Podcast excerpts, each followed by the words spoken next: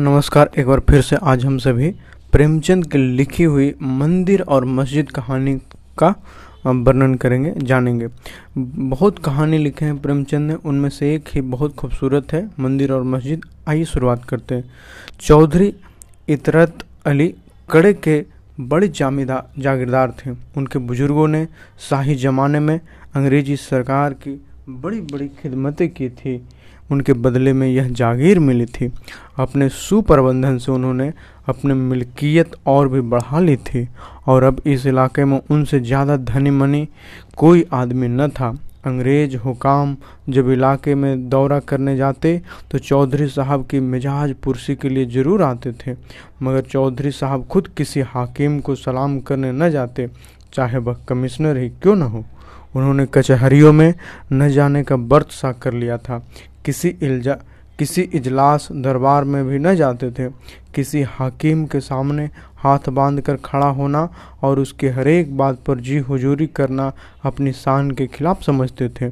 वह यदा साध्य किसी मामले मुकदमे में न पड़ते थे, चाहे अपना नुकसान ही क्यों न हो।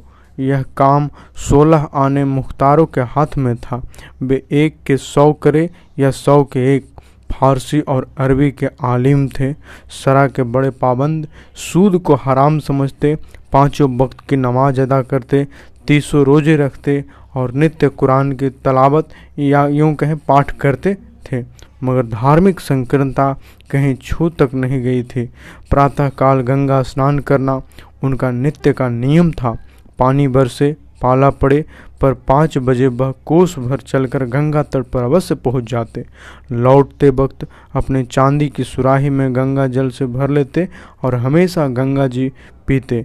गंगा जी के सिवाय वह कोई और पानी पीते ही न थे। शायद कोई योगी यति भी गंगा जल पर इतनी श्रद्धा न रखता होगा। उनका सारा घर भीतर से बाहर तक सातवें दिन गौ के गोबर से लिपा जाता था। इतना ही नहीं, उनके यहाँ बगीचे में एक पंडित बारह मास दुर्गा पाठ भी किया करते थे। साधु सन्यासियों का आदर सत्कार तो उनके यहाँ जितनी उदारता और भक्ति से किया जाता था, उस पर राजों को भी आश्चर्य होता था। यूँ कहिए कि सदा व्रत चलता था।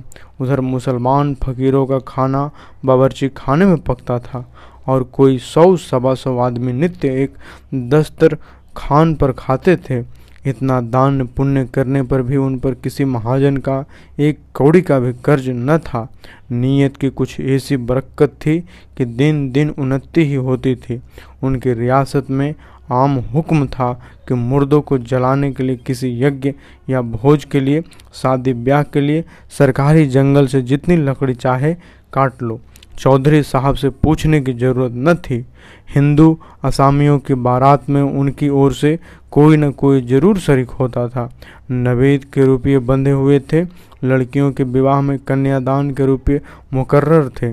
उनको हाथी, घोड़े, तंबू, सामियाने, पालकी, नालकी, फर्श, जाजिमे, पंखे, चंबर, चांदी के महफिली सामान उनके यहाँ से बिना किसी दिक्कत के मिल जाते थे। मांगने भर की देर रहती थी। इस दानी उद्दार यशस्वी आदमी के लिए प्रजा भी प्राण देने को तैयार रहती थी। चौधरी साहब के पास एक राजपूत चपरासी था, भजन सिंह। पूरे छः फुट का जवान था, चौड़ा सीना, बाने का लठैत, सैकड़ों के बीच से मार कर निकल आने वाला, उसे भय तो छू भी नहीं गया था। चौधरी साहब को उस पर असीम विश्वास था। यहाँ तक कि हज करने गए तो उसे भी साथ लेते गए थे। उनके दुश्मनों की कमी न थी। आसपास के सभी जमींदार उनकी शक्ति और कीर्ति से जलते थे। चौधरी साहब के खौफ के मारे वे अपने असामियों पर मनमाना अत्याचार न कर सकते थे, क्योंकि वह निर्बलों का पक्ष लेने के लिए सदा तैयार रहते थे। लेकिन भजन सिंह साथ हो तो उन्हें दुश्मन के द्वार पर भी सोने में कोई शंका न थी। कई बार ऐसा हुआ कि दुश्मनों ने उन्हें घेर लिया और भजन सिंह अकेला जान पर खेलकर उन्हें बेदाग निकाल लाया। ऐसा आग में कूद पड़ने वाला आदमी भी किसी ने न कम देखा होगा। वह कहीं बाहर जाता तो जब तक खैरियत से घर न पहुंच जाए, चौधरी साहब को शंका बनी रहती थी कि कहीं किसी से लड़ न बैठा हो। बस पालतू मेढ़े किसी मेढ़े की सी दशा थी जो जंजीर से छूटते ही किसी न किसी से टक्कर लेने दौड़ता है। तीनों लोक में चौधरी साहब के सिवा उसकी निगाहों में कोई और था ही नहीं। बादशाह कहो, मालिक कहो, देवता कहो, जो कुछ भी थे चौधरी साहब ही थे। मुसलमान लोग चौधरी साहब से जला करते थे। उनका ख्याल था कि वह अपने दीन से फिर गए हैं। ऐसा विचित्र जीवन सिद्धांत उनकी समझ में क्यों कर नहीं आता है। मुसलमान सच्चा मुसलमान है तो गंगा जल क्यों पिए, साधुओं का आदर सत्कार क्यों करे, दुर्गा पाठ क्यों कराएगा। मुल्लाओं में उनके खिलाफ हड्डियाँ पकती रहती थी और हिंदुओं को जक देने की तैयारियां होती रहती थी। आखिर यह राय तय पाई कि ठीक जन्माष्टमी के दिन ठाकुर द्वारे पर हमला किया जाए और हिंदुओं का सिर नीचा कर दिया जाए, दिखा दिया जाए कि चौधरी साहब के बल पर फूले फूले फिरना तुम्हारी भूल है। चौधरी साहब कर ही क्या लेंगे। अगर उन्होंने हिंदुओं की हिमायत की तो उनकी भी खबर ली जाएगी, सारा हिंदूपन निकल जाएगा। अंधेरी रात थी। कड़े के बड़े ठाकुर द्वारे में कृष्ण का जन्मोत्सव मनाया जा रहा था। एक वृद्ध महात्मा पोपले मुंह से तंबूरे पर ध्रुपद आलाप रहे थे और भक्तजन ढोल मजीरे लिए बैठे थे। उनका गाना बंद हो तो हम अपने कीर्तन शुरू करें। भंडारी प्रसाद बना रहा बन, भंडारी प्रसाद बना रहा था। सैकड़ों आदमी तमाशा देखने के लिए जमा थे। सहसा मुसलमानों का एक दल लाठियां लिए हुए आ पहुंचा और मंदिर पर पत्थर बरसाना शुरू कर कर दिया। शोर मच गया। पत्थर कहाँ से आते हैं, ये पत्थर कौन फेंक रहा है। कुछ लोग मंदिर के बाहर निकलकर देखने लगे। मुसलमान लोग हाथ में बैठे ही थे, लाठियां जमानी शुरू कर दी। हिंदुओं के हाथ में उस समय ढोल मंजीरे के सिवा और क्या था। कोई मंदिर में आ छिपा, कोई किसी दूसरी तरफ भागा। चारों तरफ शोर मच गया। चौधरी साहब को भी खबर हुई। भजन सिंह से बोले, ठाकुर देखो तो क्या शोरगुल है, जाकर बदमाशों को समझा दो और ना माने तो दो चार हाथ चला भी देना, मगर खून खच्चर ना होने पाए। ठाकुर यह शोरगुल सुनकर गुल सुन सुनकर दांत पीस रहे थे, दिल पर पत्थर की सील रखे बैठे थे। यह आदेश सुना तो मुँह मांगी मुराद पाई। शत्रु भजन डंडा कंधे पर रखा और लपके हुए मंदिर पहुँचे। यहाँ मुसलमानों ने घोर उपद्रव मचा रखा था। कई आदमियों का पीछा करते हुए मंदिर में घुस गए थे और शीशे के सामान तोड़ फोड़ रहे थे। ठाकुर की आंखों में खून उतर आया, सिर पर खून सवार हो गया। ललकारते हुए मंदिर में घुस गया और बदमाशों को पीटना शुरू किया। एक तरफ तो वह अकेला और दूसरी तरफ पचासों आदमी, लेकिन बाहरी शेर अकेले सबके छक्के छुड़ा दिए। कई आदमियों को मार गिराया। गुस्से में उसे इस वक्त कुछ न सोचता था, किसी के मरने जीने की परवाह न थी। मालूम नहीं उसमें इतनी शक्ति कहाँ से आ गई थी।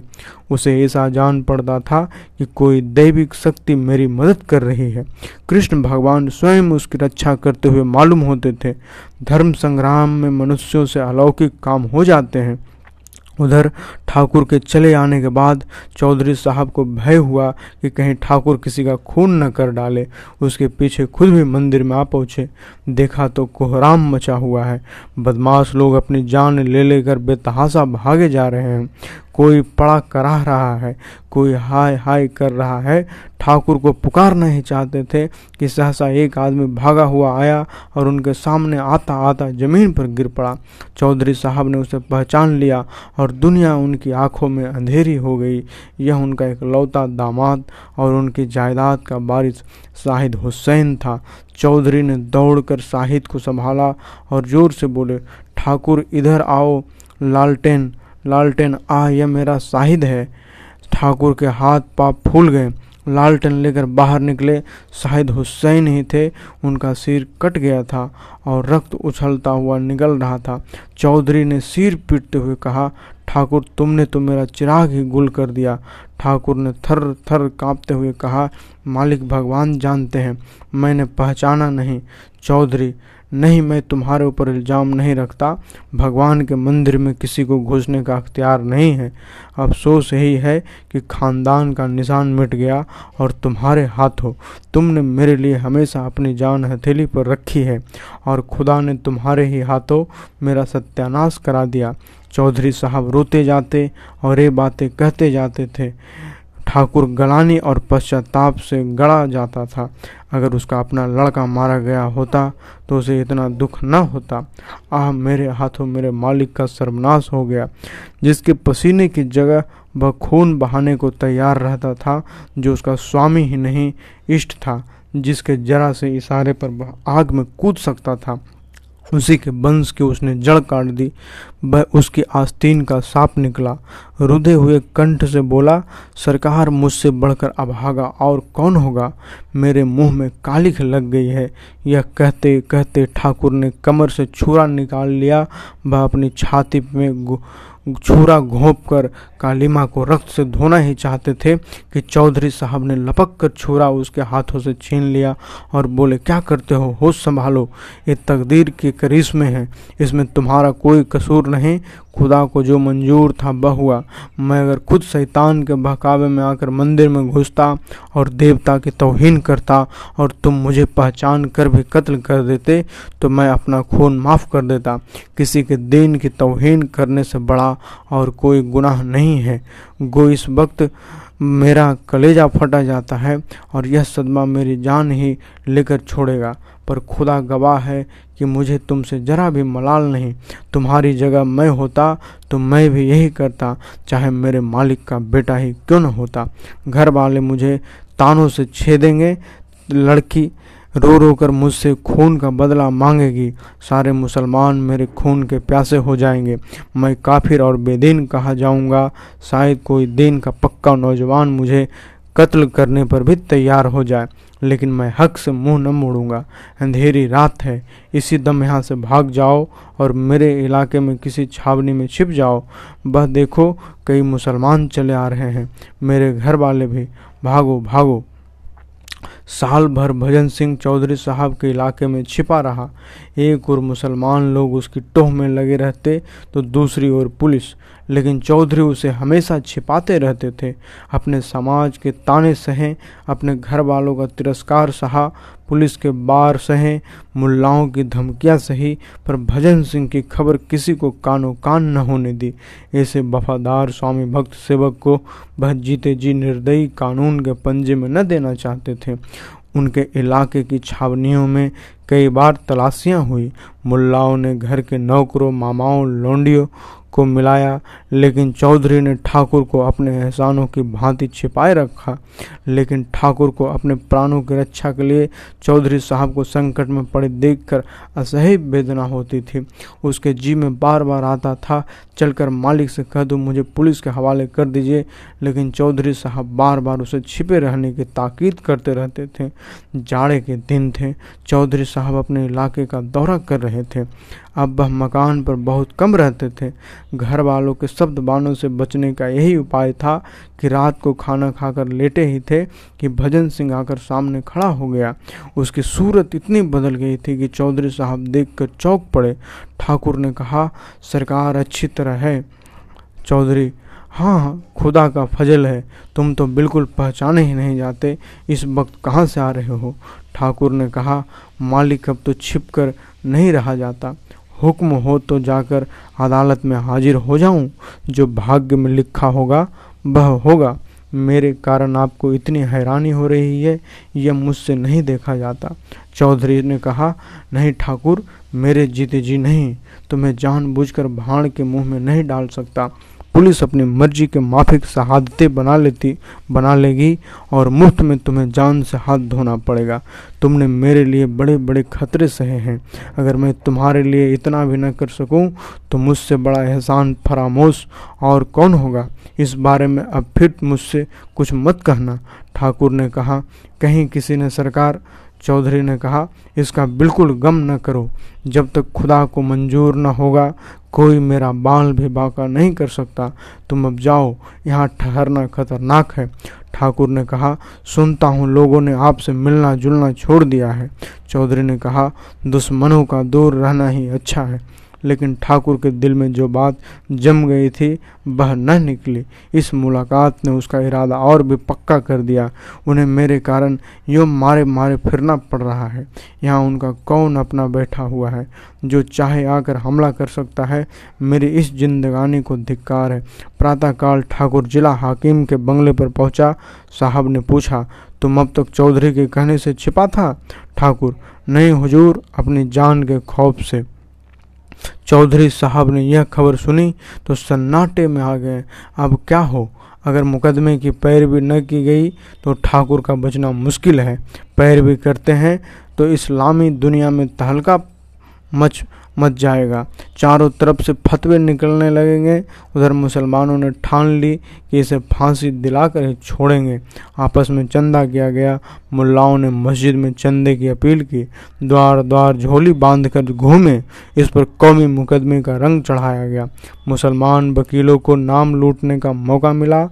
आसपास के जिलों में लोग जिहाद में शरीक होने के लिए आगे आने लगे। चौधरी साहब ने भी पैरवी करने का निश्चय किया, चाहे कितनी ही आफतें क्यों न सिर पर आ पड़े। ठाकुर उन्हें इंसाफ की निगाह में बेकसूर मालूम होता था और बेकसूर की रक्षा करने में उन्हें किसी का खौफ न था। घर से निकल खड़े हुए और शहर में जाकर डेरा जमा लिया। छह महीने तक चौधरी साहब ने जान लड़ाकर मुकदमे की पैरवी की। पानी की तरह रुपये बहाए, आंधी की तरह दौड़े। वह सब किया जो जिंदगी में कभी न किया था और न पीछे कभी किया किया होगा। अहलकारों और खुशामदे की अहलकारों की खुशामदे की, वकीलों के नाज उठाए, हाकिमों को नजरें दी और ठाकुर को छुड़ा लिया। सारे इलाके में धूम मच गई। जिसने सुना दंग रह गया। इसे कहते हैं शराफत। अपने नौकर को फांसी से उतार लिया, लेकिन सांप्रदायिक द्वेष ने इस सत्कार को और ही आंखों से देखा। मुसलमान झल्लाएं, हिंदुओं ने बंगले बजाएं, मुसलमान समझे, इनकी रही सही मुसलमानी भी गायब हो गई। हिंदुओं ने ख्याल किया, अब इनकी शुद्धि कर लेनी चाहिए, इसका मौका आ गया है। मुल्लाओं ने जोर जोर से तबलीग की हाँक लगानी शुरू की। हिंदुओं ने भी संगठन का झंडा उठाया। मुसलमानों की मुसलमानों ही मुसलमानों को जगा उठी और हिंदुओं का हिंदुत्व। ठाकुर के कदम भी इस रेले में उखड़ गए। मनचले थे ही, हिंदुओं के मुखिया बन बैठे। जिंदगी में कभी एक लोटा जल तक शिव को न चढ़ाया था, अब देवी देवताओं के नाम पर लठ चलाने के लिए उद्यत हो गए। शुद्धि करने को कोई मुसलमान न मिला तो दो एक चमारों को ही शुद्धि करा डाली। चौधरी साहब के दूसरे नौकरों पर भी असर पड़ा। जो मुसलमान कभी मस्जिद के सामने खड़े न होते थे, वे पांचों वक्त की नमाज अदा करने लगे। जो हिंदू कभी मंदिरों में झांकते न थे, वे दोनों वक्त संध्या करने लगे। बस बस्ती में हिंदुओं की संख्या अधिक थी। उस पर ठाकुर भजन सिंह बने उनके मुखिया, जिनके लाठी का लोहा सब मानते थे। पहले मुसलमान संख्या में कम होने पर भी उन पर गालिब रहते थे, क्योंकि वे संगठित न थे, लेकिन अब वे संगठित हो गए थे। मुट्ठी भर मुसलमान उनके सामने क्या ठहरते। एक साल और गुजर गया। फिर जन्माष्टमी का उत्सव आया। हिंदुओं को अभी तक अपनी हार भूली न थी। गुप्त रूप से बराबर तैयारियां होती रहती थी। आज प्रातःकाल ही भक्त भक्त लोग मंदिर में जमा होने लगे। सबके हाथों में लाठियां थी। कितने ही आदमियों ने कमर में छुरे छिपा लिए थे। छेड़ कर लड़ने की राय पक्की हो गई थी। पहले कभी इस उत्सव में जुलूस न निकला था, आज धूमधाम से जुलूस भी निकलने की ठहरी। दीपक जल चुके थे। मस्जिदों में शाम की नमाज होने लगी थी। जुलूस निकला। हाथी, घोड़े, झंडे, झंडियाँ, गाजे बाजे सब साथ में थे। आगे आगे भजन सिंह अपने अखाड़े के पट्ठों को लिए अकड़ते चले जाते थे। जामा मस्जिद सामने दिखाई दी। पट्ठों ने लाठियां संभाली। सब लोग सतर्क हो गए। जो लोग इधर उधर बिखरे हुए थे आकर सिमट गए। आपस में कुछ कानाफूसी हुई। बाजे और जोर से बजने लगे। जय जयकार की ध्वनि और जोर से उठने लगी। जुलूस मस्जिद के सामने आ पहुंचा। सहसा एक मुसलमान ने मस्जिद से निकलकर कहा, नमाज का वक्त है, बाजे बंद कर दो। भजन सिंह ने बोला, बाजे न बंद होंगे। मुसलमान ने कहा, बंद तो करने पड़ेंगे। भजन सिंह ने कहा, तुम अपनी नमाज क्यों नहीं बंद कर लेते? मुसलमान ने कहा, चौधरी साहब के बल पर मत फूलना, अब के होश ठंडे हो जाएंगे। भजन सिंह ने कहा, चौधरी साहब के बल पर तुम फूलो, यहाँ अपने ही बल का भरोसा है, यह धर्म का मामला है। इतने में कुछ और मुसलमान निकल आए और बाजे बंद करने का आग्रह करने लगे। इधर और ज़ोर से बाजे बजने लगे। बात बढ़ गई। एक मौलवी ने भजन सिंह को काफिर कह दिया। ठाकुर ने उसकी दाढ़ी पकड़ ली। फिर क्या था, सुरमा लोग निकल पड़े, मारपीट शुरू हो गई। ठाकुर हल्ला मारकर ठाकुर हल्ला मारकर मस्जिद में घुस गए और मस्जिद के अंदर मारपीट होने लगी। यह नहीं कहा जा सकता कि मैदान किसके हाथ रहा। हिंदू कहते थे हमने खदेड़ खदेड़ कर मारा, मुसलमान कहते थे हमने बह मारा मारी की, फिर सामने नहीं आएंगे।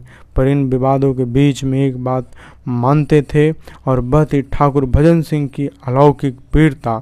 मुसलमानों का कहना था कि ठाकुर न होता तो हम किसी को जिंदा न छोड़ते। हिंदू कहते थे ठाकुर सचमुच में महावीर का अवतार है। इसकी लाठियों ने उन सबों को छक्के छुड़ा दिए। उत्सव समाप्त हो चुका था। चौधरी साहब दीवान खाने में बैठे हुए हुक्का पी रहे थे। उनका मुख लाल था, देवरियाँ चढ़ी हुई थी और आँखों से चिंगारियाँ सी निकल रही थी। खुदा का घर नापाक किया गया है, यह ख्याल रह रह कर उनके कलेजे को महसूसता था। खुदा का घर नापाक किया गया है। जालिमों को लड़ने के लिए क्या नीचे मैदान में जगह न थी? खुदा के पाक घर में यह खून खच्चर, मस्जिद की यह बेहूद बेहूरमती। मंदिर भी खुदा का घर है और मस्जिद भी। मुसलमान किसी मंदिर को नापाक करने के लिए जिस सज़ा के लायक है, क्या हिंदू मस्जिद में को नापाक करने के लिए उसी सज़ा के लायक नहीं? और यह हरकत ठाकुर ने की। इसी कसूर के लिए तो उसने मेरे दामाद को कत्ल किया था। मुझे मालूम होता है कि उसके हाथों ऐसा फेल होगा तो उसे फांसी पर चढ़ने देता। क्यों उसके लिए इतना हैरान, इतना बदनाम, इतना जेरबार होता? ठाकुर मेरा वफादार नौकर है। उसने बारह मेरी जान बचाई। मेरे पसीने की जगह खून बहाने को तैयार रहता, लेकिन आज उसने खुदा के घर को नापाक किया है और उसे इसकी सज़ा मिलनी चाहिए। इसकी सज़ा क्या है? जहन्नुम। जहन्नुम की आग के सिवा इसकी और कोई सज़ा नहीं है। जिसने खुदा के घर को नापाक किया उसने खुदा की तौहीन की, खुदा की तौहीन। सहसा ठाकुर भजन सिंह आ खड़े हो गए। चौधरी साहब ने ठाकुर को क्रोधोन्मत्त होकर आंखों से देखकर कहा, तुम मस्जिद में घुसे थे? भजन सिंह ने कहा, सरकार, मौलवी लोग हम लोगों पर टूट पड़े। चौधरी ने कहा, मेरी बात का जवाब दो। जी, तुम मस्जिद में घुसे थे? भजन सिंह ने कहा, जब उन लोगों ने मस्जिद के भीतर हमारे ऊपर पत्थर फेंकना शुरू किया तब हम लोग उन्हें पकड़ने के लिए मस्जिद में घुस गए। चौधरी ने कहा, जानते हो ना मस्जिद खुदा का घर है? भजन सिंह ने कहा, जानता हूँ हुजूर, क्या इतना भी नहीं जानता? चौधरी ने कहा, मस्जिद खुदा का वैसा ही पाक घर है जैसा कि मंदिर। भजन सिंह ने इसका कुछ जवाब न दिया। चौधरी ने कहा, अगर कोई मुसलमान मंदिर को नापाक करने के लिए गर्दन जदनी है तो हिंदू भी मस्जिद को नापाक करने के लिए गर्दन जदनी है। भजन सिंह इसका भी कुछ जवाब न दे सका। उसने चौधरी साहब को कभी इतने गुस्से में न देखा था। चौधरी साहब ने कहा, तुमने मेरे दामाद को कत्ल किया और मैंने तुम्हारी पैरवी की। जानते हो क्यों? इसलिए कि मैं अपने दामाद को उस सज़ा के लायक समझता था जो तुमने उसे दी।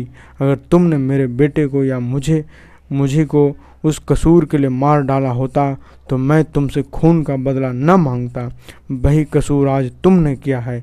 अगर किसी मुसलमान ने मस्जिद में तुम्हें जहन्नुम में पहुंचा दिया होता तो मुझे सच्ची खुशी होती, लेकिन तुम बेहयाओं की तरह वहाँ से बच निकल आए। क्या तुम समझते हो खुदा तुम्हें इस फेल की सज़ा न देगा? खुदा का हुक्म है कि जो उसकी तौहीन करे उसकी गर्दन मोड़ देनी चाहिए। यह यह हर एक मुसलमान का फर्ज है। चोर अगर सजा न पाए तो क्या वह चोर नहीं है? तुम मानते हो या नहीं कि तुमने खुदा की तौहीन की है?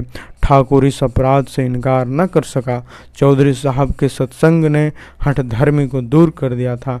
बोले, हाँ साहब, यह कसूर तो हो गया।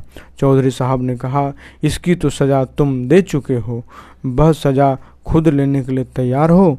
ठाकुर ने कहा, मैंने जानबूझकर तो दुल्हा मियाँ को नहीं मारा था।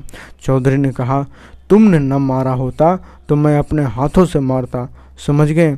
अब मैं तुमसे खुदा की तौहीन का बदला लूँगा। बोलो, मेरे हाथों चाहते हो या अदालत के हाथों? अदालत से कुछ दिनों के लिए सज़ा पा जाओगे, मैं कत्ल करूँगा। तुम मेरे दोस्त हो, मुझे तुमसे मुतल्लक कीना नहीं है। मेरे दिल को कितना रंज है यह खुदा के सिवा और कोई नहीं जान सकता, लेकिन मैं तुम्हें कत्ल करूँगा। मेरे दीन का यह हुक्म है। यह कहते हुए चौधरी साहब तलवार लेकर ठाकुर के सामने खड़े हो गए। विचित्र दृश्य था। एक बूढ़ा आदमी सिर के बाल पके, कमर झुकी, तलवार लिए एक देव के सामने खड़ा था। ठाकुर लाठी के एक ही बार से उनका काम तमाम कर सकता था, लेकिन उस लेकिन उसने सिर झुका दिया। चौधरी के प्रति उसके रोम रोम में श्रद्धा थी। चौधरी साहब अपने दीन के इतने पक्के हैं, इसकी उसने कभी कल्पना तक न की थी। उसे शायद धोखा हो गया था कि यह दिल से हिंदू है। जिस स्वामी ने उसे फांसी से उतार लिया, उसके प्रति हिंसा या प्रतिकार का भाव उसके मन में क्यों कर आता है? वह दिलेर था और दिलोर दिलेरों के भांति निष्कपट था। उसे इस समय क्रोध न था, पश्चाताप था, मरने का भय न था, दुख था। चौधरी साहब ठाकुर के सामने खड़े थे। दीन कहता था मारो, सज्जनता कहती थी कि छोड़ दो। दीन और धर्म में संघर्ष हो रहा था। ठाकुर ने चौधरी का समंजस देखा, गदगद कंठ से बोला, मालिक, आपकी दया मुझ पर हाथ न उठाने देगी। अपने पाले हुए सेवक को आप मार नहीं सकते, लेकिन यह सिर आपका है, आपने इसे बचाया था, आप इसे ले सकते हैं। यह मेरे पास आपकी अमानत थी, वह अमानत आपको मिल जाएगी। सवेरे मेरे घर किसी को भेजकर मंगवा लीजिएगा। यहाँ दूंगा तो उपद्रव खड़ा हो जाएगा। घर पर कौन जानेगा किसने मारा? जो भूल चूक हुई हो क्षमा कर दीजिएगा। यह कहता हुआ ठाकुर वहाँ से चला गया। तो देखिए, ये भी प्रेमचंद की लिखी हुई कहानी में से कितनी खूबसूरत थी, कितनी प्रेम भाव, कितनी सज्जनता, कुशलता और कितनी इसमें जो है आपका ईमानदारी छुपा हुआ है। और समाज को जोड़ने का जो प्रेमचंद की कहानियों का माध्यम से जो जोड़ने की ताकत है, वो शायद ही इतने सज सहूलियत के साथ दूसरे लेखकों को मिलता होगा। Thank you.